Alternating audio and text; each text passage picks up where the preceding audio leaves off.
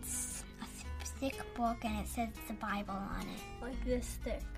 It has a brown cover. Pictures, not just words, pictures and words. It has different, like, kind of feeling of the pages. It's a thing that's about God. And it has all God's words. The Bible is the holy sword. God's word. How God talks to us.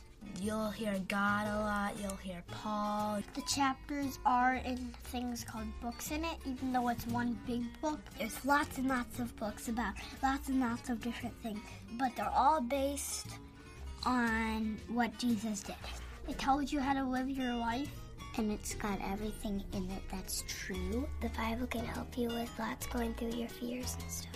Even if you know about God you, and you still want to learn a little bit more about God, you can always look in the Bible.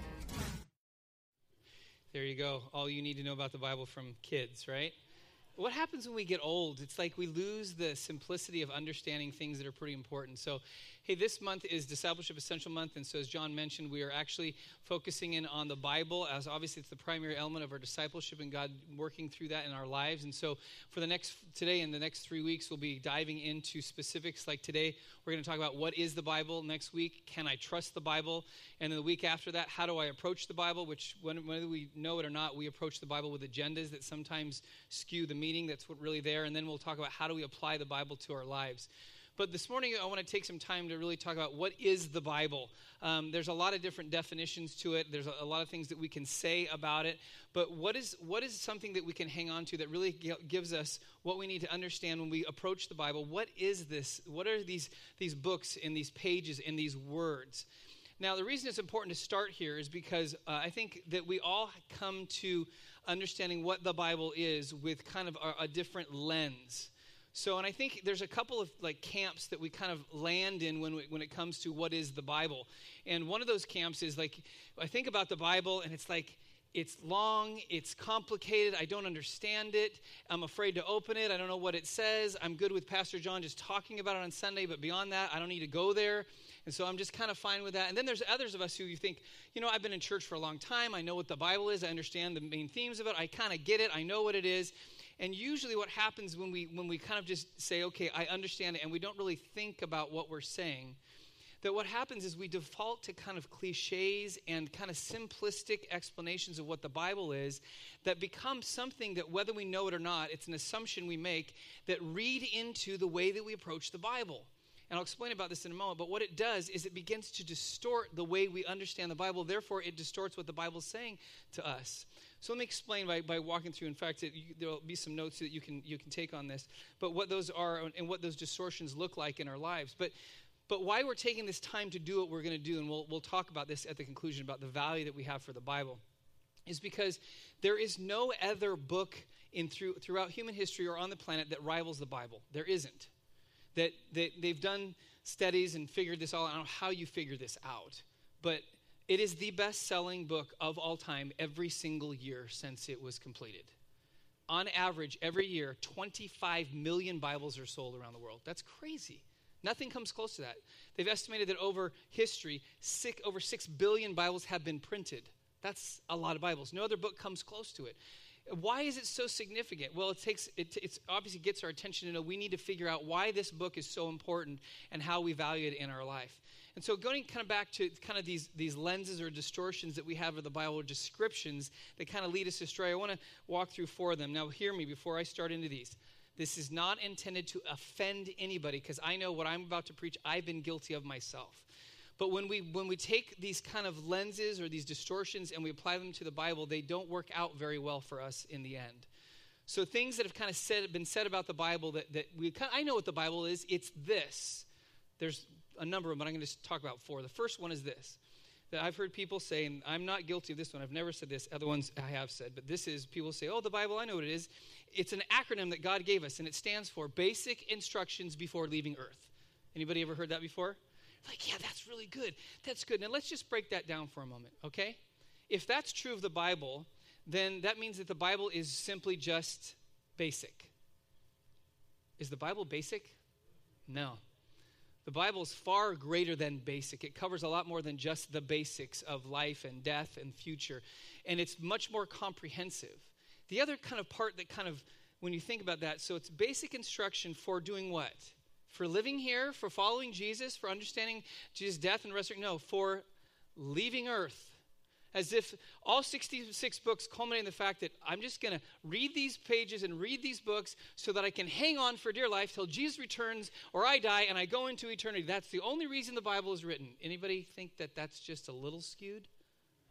Because the mentality that reads into that thinks that, okay, that all this book is good for is the future. It's not good for today.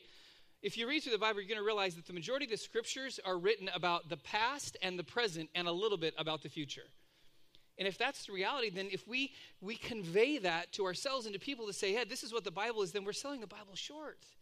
It's so much more than that. Yeah, it talks about the future, but it talks about the here and now. And that's what we can't just kind of write it off to some kind of basic instru- instruction for something that's going to happen later because it's something that breathes life into us today. And then there's the second thing. I think we're all guilty of this. Again, not to offend. Another distorted description of the Bible is that it's God's rule book. Anybody heard that or want to admit you said that? Does it have rules in it? Absolutely it has rules in it. But is it God's rule book? So if the Bible is a rule book, that means that if we want to know how to obey the rules or know what the rules are, we go to the Bible. Now that seems kind of good, but the problem is, is that what happens if that's what the Bible exists for, then the only reason that you and I will read the Bible is for code enforcement. It's when something is not right, somebody's breaking the rules, so we have to go to the Bible, and that seems to be the only lens that we go to. So what do we do? We look in the Bible for chapter and verse to justify why somebody else is wrong and why I am right. And when we do that, we lose the personal connection of God's Spirit breathing into us the very words of God that convicts our own soul. Because this, this thing that we use, it's like the law. The law was given what? In the Old Testament. How did the law work out for Israel? Not very well, did it? It didn't breathe life into them. It breathed death into them. And the same thing is true. If we, when we know what, what the, the law is, so we go and we usually go to the law when we were wanting to find out if not if we've broken the law, right?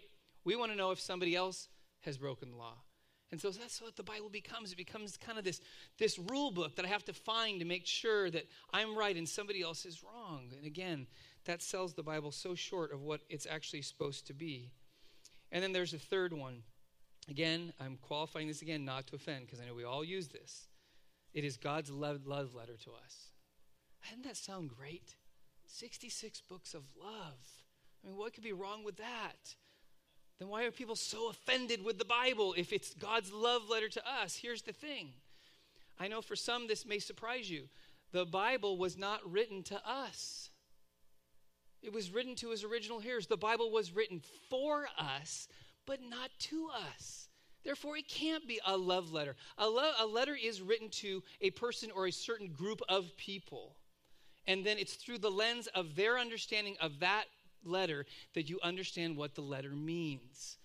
That's why we have to do historical background to understand when certain passages are we read, we re- have to go back and say, what did it mean to them? And we'll talk about that in a couple weeks before we can understand what does it mean to us. And you have to, the reason I'm, we're, I'm talking about this is because if we carry this out, if it's God's love letter to us, that means that all of it is written directly to us for us to somehow to figure out to apply right now. Because somehow it just is a, a way of getting beyond all history. It's above time, but God actually didn't bring it above time. He put it into time.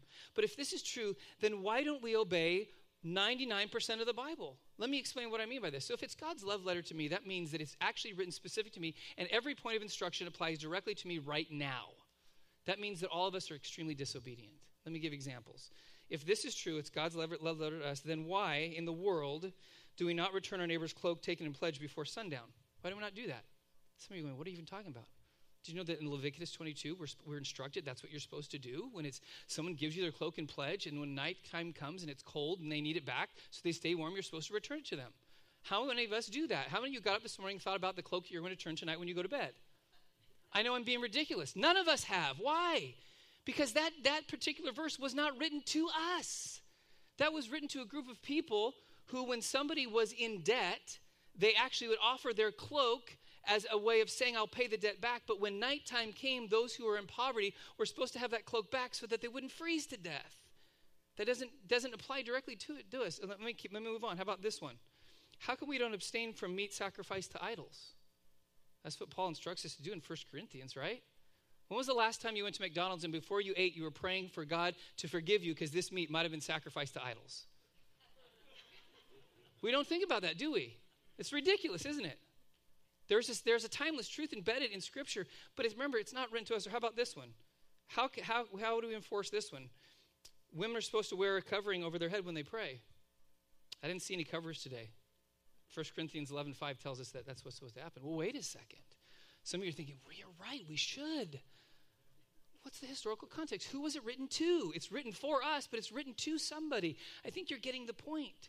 So if we we realize that the Bible's not just a letter that's written directly to us, but it actually is much bigger than that, and it was written to a group of people at a certain time in a certain context, then there's a whole range of what we have to understand in order to make sure that we apply directly what the truth is that God's trying to communicate through his word. And then there's the final one, the final distortion or distorted description, that is that it's God's how-to manual. We've, we've all said this before. Oh, yeah, it's God's how-to manual. You will figure out everything you ever needed to know about life and every issue of life, all in the Scriptures. We will find the truth that we need for life, but you will not find every topic on every subject and every issue that humanity will have in the Bible. You won't find it. You know why? It's not a how-to manual. Think about this. When you buy something brand new and you have to assemble it, and if you if you...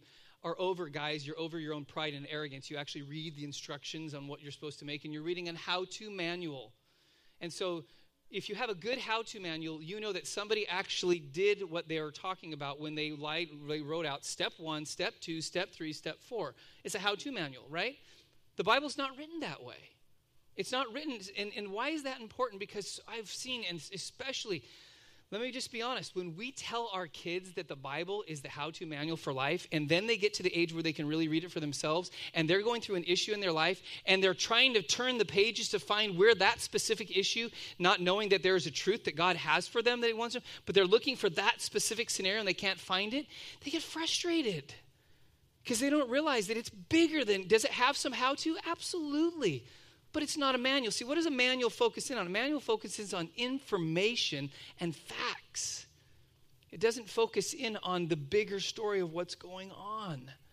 And that's important for us to understand. See, because if that's the case, if it's just a how-to manual, then you and I should be able to flip to any page and figure out the how-to.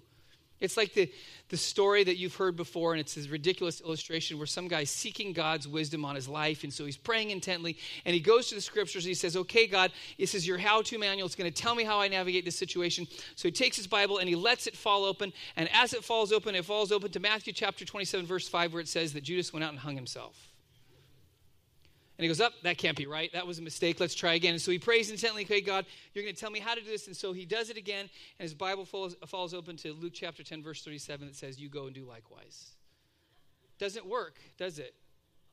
Because it's not a how-to manual. It's far bigger than that. Does it have some how-tos? Yes, but it's not limited to that. And it can't be treated as such. So with those things in mind, what is the Bible? Now, we could be here for hours and hours and hours and hours to define that, but I want to kind of give you some simple kind of things to hang on that kind of give us that. And I want to give you a basic definition of that, and then we'll break that down, what that looks specifically. So the Bible is God's narrative of human history communicated through numerous authors, forty, literary types, time periods, about sixteen hundred years or so, cultures and languages. It is both descriptive, detailing what happened, and prescriptive, defining how to live. It is singular, overarching theme is the reconciliation of all things back to God. Now, that may be too complicated for you or not complicated enough.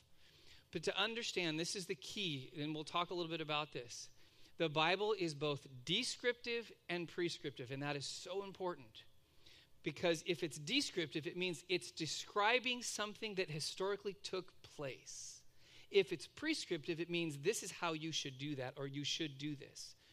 And it's not that in, in every passage, it's not both. And that's the problem. Sometimes we read through it, and it's simply recording the history of humanity and what happened without detailing what you are supposed to do with that. It's not prescribing certain activities because there's history involved. And that's why a lot of when we look at the Bible, you have to go, what was going on historically at that time that they would do this? Is that what we should be doing today? That's obviously why women don't wear head coverings when they pray. That was very historical, very cultural at that time. But what is it that we have to get to? We have to understand. So there's four things I just want to highlight. The first thing is this. Again, these are just a few things to hang on to. What is the Bible? First off, it is a narrative book. It has a, multiple, uh, a multitude of different literary types, but overall, the Bible is a progressive narrative of God's human history laid out, again, with the one overarching theme and focus of the redemption and reconciliation of all things back to God.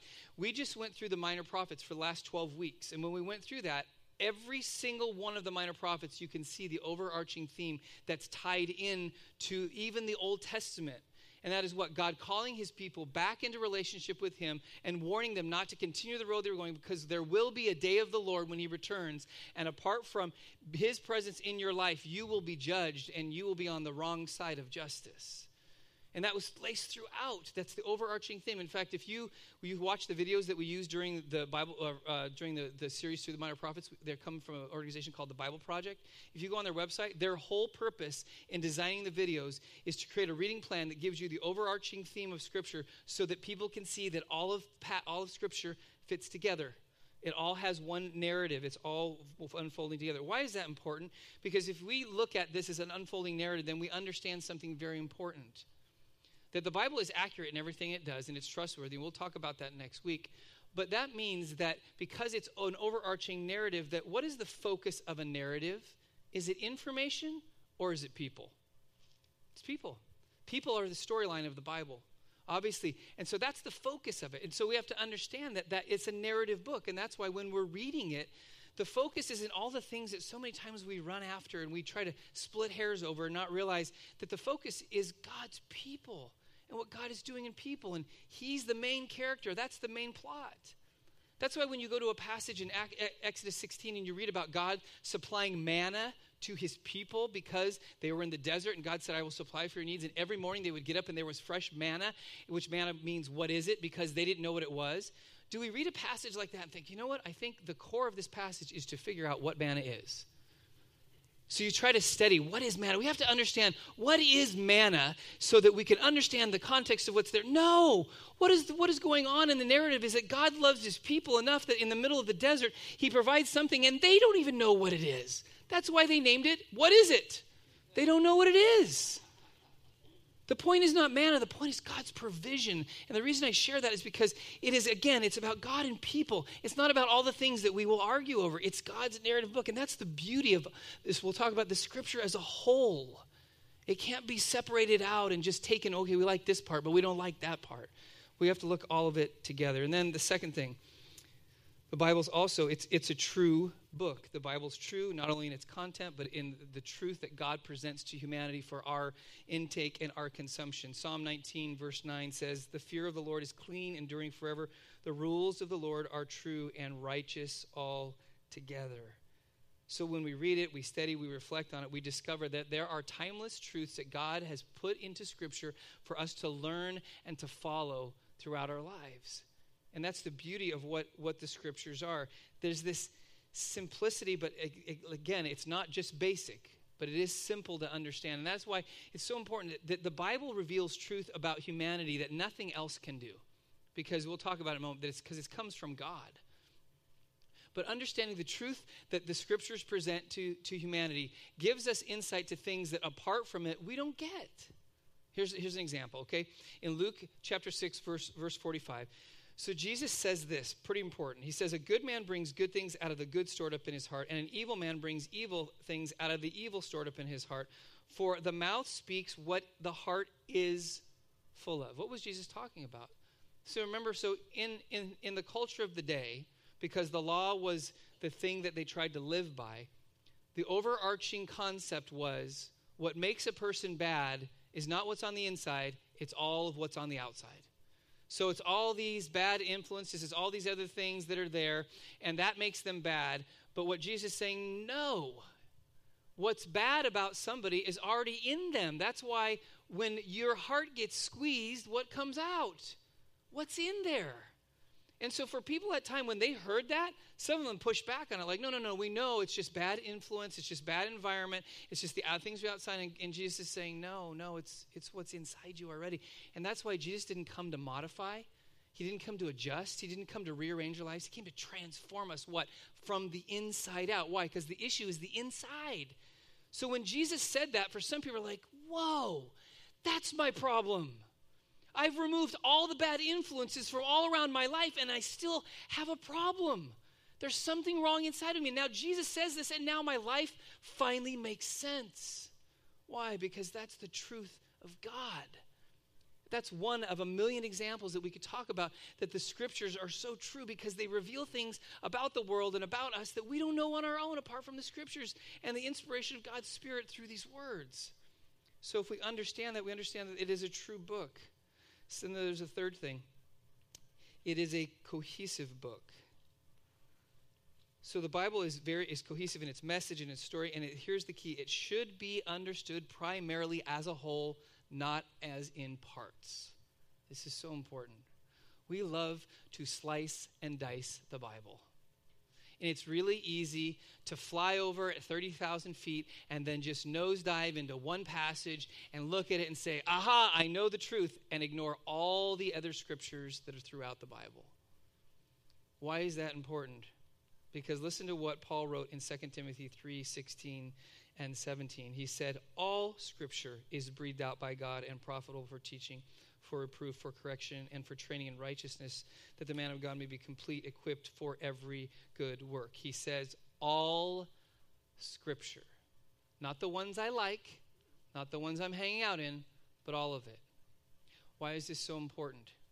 Because we have a tendency, depending on our, our religious history or our personal preference, to gravitate towards certain passages that we like and away from ones that either we don't like or we don't understand. That's why most people, not all, but there's a lot of people in the church, uh, not just our church, in the church in general, who refuse to go to the Old Testament because it scares them to death. They, I don't understand it. God just looks like he's mad and ticked off and just wants to squash people, so I want to stay away from that. Whoa, Jesus, he's loving and compassionate, cares for the, those who are sinners. So I'm going to hang out here, but, but not realizing this week we went through the, the minor prophets. It's the same God. God's not schizophrenic. Same God inspired the Old Testament, inspired the New Testament. And that's why it's important we have to see, and, and, and beyond that, so much of what we understand about Scripture isn't just nailed into one passage, it's unfolded in other passages. And that's why so many times we get hung up and we're like, yeah, this is, again, and we go to the rule book, chapter and verse, I'm going to use this, but we ignore all the other narratives around that rule.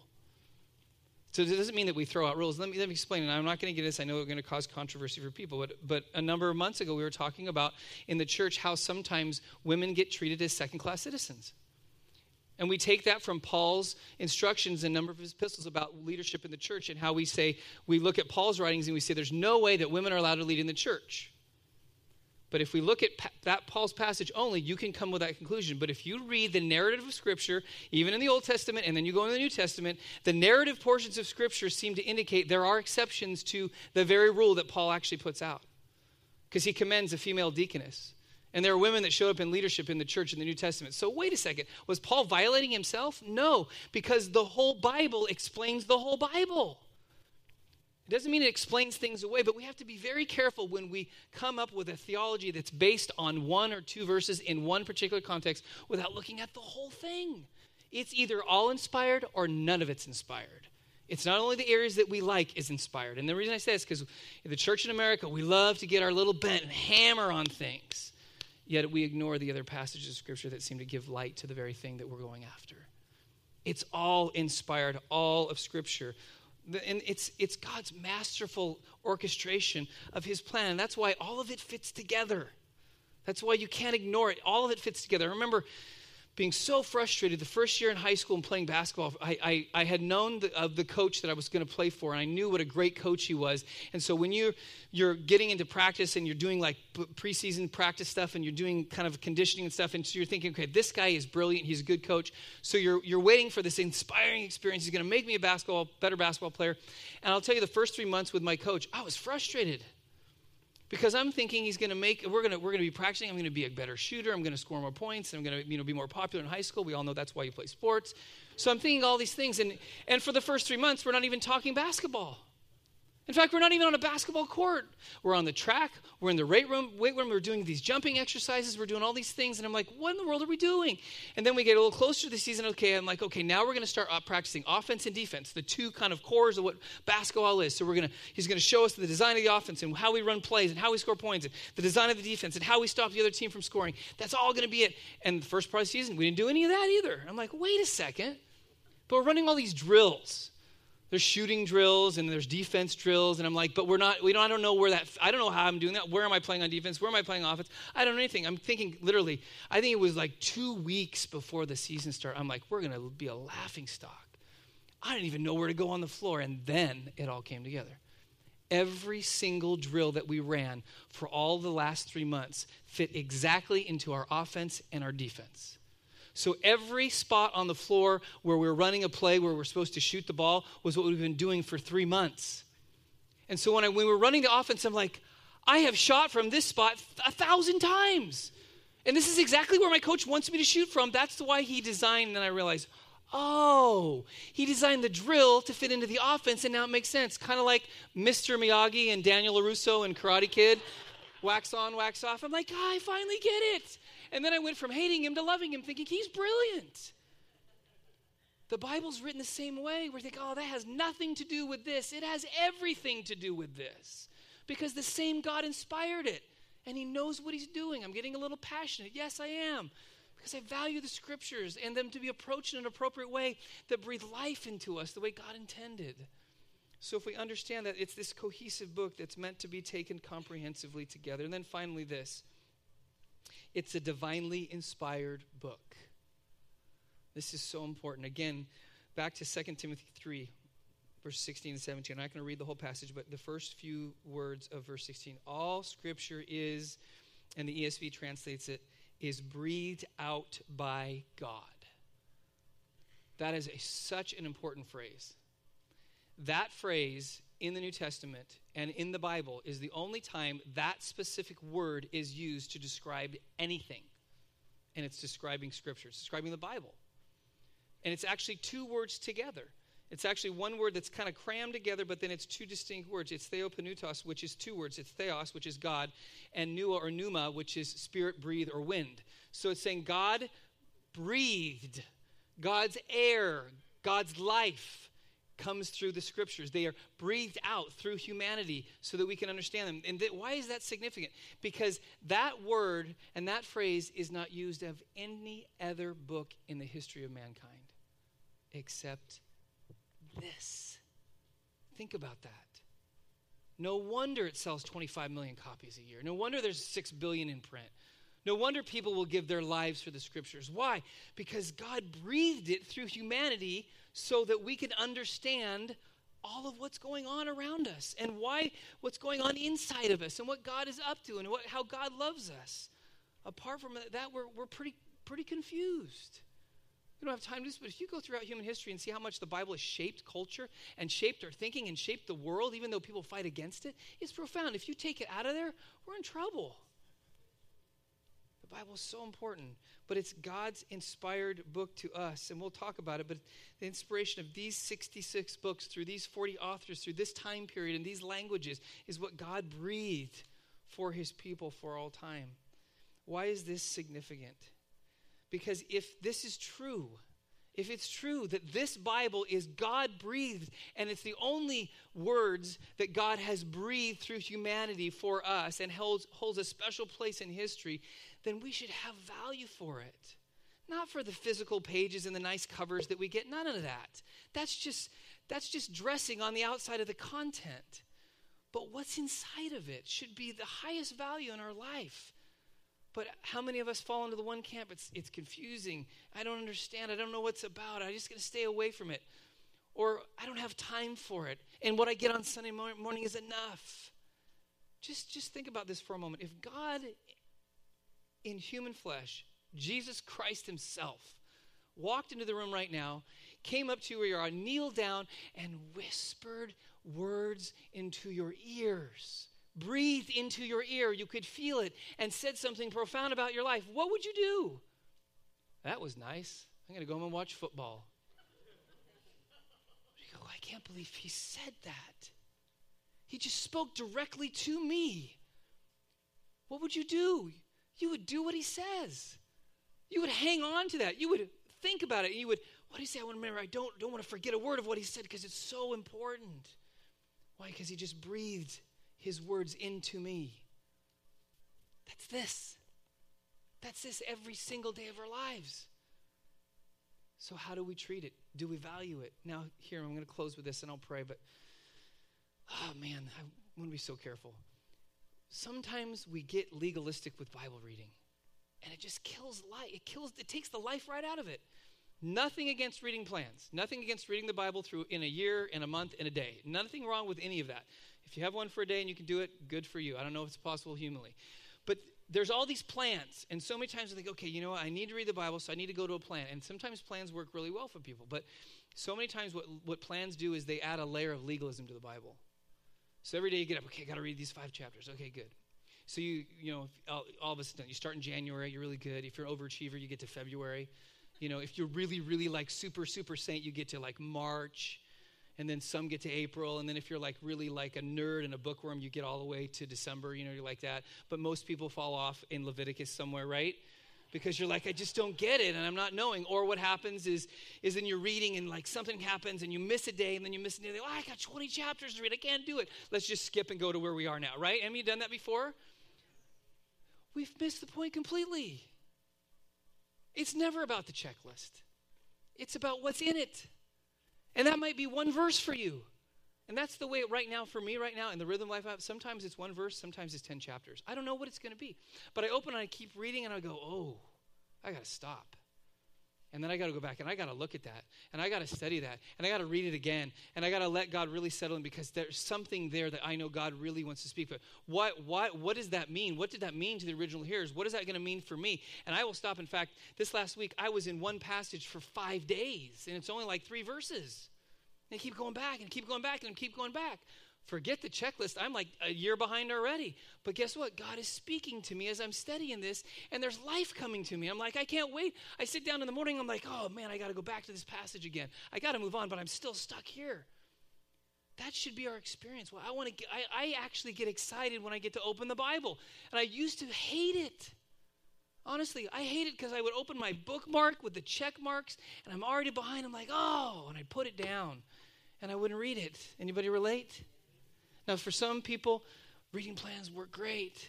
Stick with it. But for others, God is not going to ask you about check marks when you get to heaven. He's going to say, did you let my, my breathed words through humanity penetrate your heart and your soul and transform you from the inside out? That's what he's going to be concerned with. Do we do that? So let me close with this. I am praying for myself and for us, that God would give us the same heart and spirit that he gave to the woman that I prayed for in China a month ago. I shared the story. I'll never forget this woman. In fact, I have a desktop on my computer that changes pictures periodically, and I have a picture of her and her husband and, and my dad in this picture, and it comes up like every three or four days. Just reminds me of her again. And this is a woman who has followed Jesus. Her and her husband have seen millions of people in China come to Christ. I mean, she's just an amazing woman. And she came to my dad and I one night. She got down on her knees, and she, which just floored me. And through an interpreter, she says, can you please pray that God would give me the gift of literacy so I can read the Bible for myself? She's like seventy-five years old. And she's never read the Bible for herself. She's let other people read it to her, and she's heard teachings on it. But all she wants, of anything she could ask God for, I just want to read the scriptures for myself. I had a hard time praying for her. I was overwhelmed. I'm like, wow, how many Bibles do I have on my shelf? And she just wants to be able to read one of them.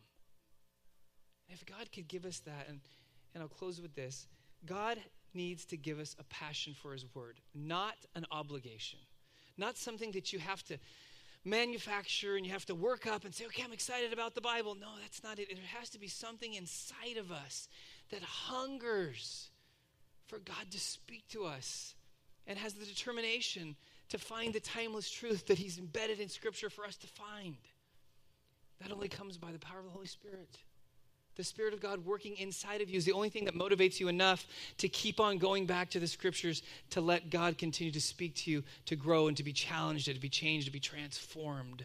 As much as we need God's Spirit to help us deal with our sin issue and issues of physical healing and issues of relational fracturing and all that, we need God's Spirit to give us the ability to have hunger for His Word. That's as much of work of the Spirit as anything else. And that's why God deposits His Spirit in us when we say yes to Jesus, so that we have inside of us a hunger that says, I want to know, Jesus, I want to know who you are. I want to understand more. And because that, not that you have to become super educated and have to be some kind of intellectual. No, I just go back to the Scriptures and let God speak to me as I diligently read and study and reflect on what God is saying. Would you close your eyes and let me pray? Lord Jesus, as we begin this month and we come back to the Bible, we know that, Lord, the Bible doesn't save us, but it does tell us how we are to be saved. It doesn't give us uh, the answer to everything, but it gives us the answers to the things that we need deep within our soul. And if we'll go there, Lord, we know that you will be faithful by your Spirit to speak to us. But Lord, we, we all come to pl- a place in our life where if we've said yes to knowing you, that there always comes that initial passion, Lord, and we know and we're we're hungry for what you want to do, but then life happens. Routines take over, old habits start to creep back in, and somehow the passion subsides. But Lord, we need a hunger that's sustained in our lives. We need a, a hunger that is true of something that your Spirit does in us that drives us back to the Bible, drives us back to the Scriptures, to once again encounter you, to hear your voice, to know what you've said. So I pray right now that your Spirit would come in each one of us again, and, and you would fill us to the full in such a way that we are hungry for your word. We are hungry for your God-breathed words into our soul so that, Lord, we can hear your voice. So, Lord, would, would this week, as we as we go into the regular routine of life, I pray that, Lord, that each day when we get up, just as much as we feel hunger before breakfast, that we would feel hunger for your word. Before we ever eat a, a physical meal, Lord, and we know we we know what physical hunger feels like, I pray that you would let us feel spiritual hunger, Lord, because I know it, it it's for your word, but ultimately it's because your word points to you. And so, Lord, we would find that hunger satisfied as we go to the Scriptures and not only encounter words, but we encounter you. And then our lives are changed. And then, Lord, we become more of who you called us to be. And we become your disciples. And our lives begin to change. And therefore, we start looking more and more like you. More and more like you created us to be and to think and to live. Because we've been shaped and transformed and changed from the inside out by the power of your Holy Spirit through your words to us. So, Lord, give us the courage on this journey to be obedient, to follow you in this. In Jesus' name, amen.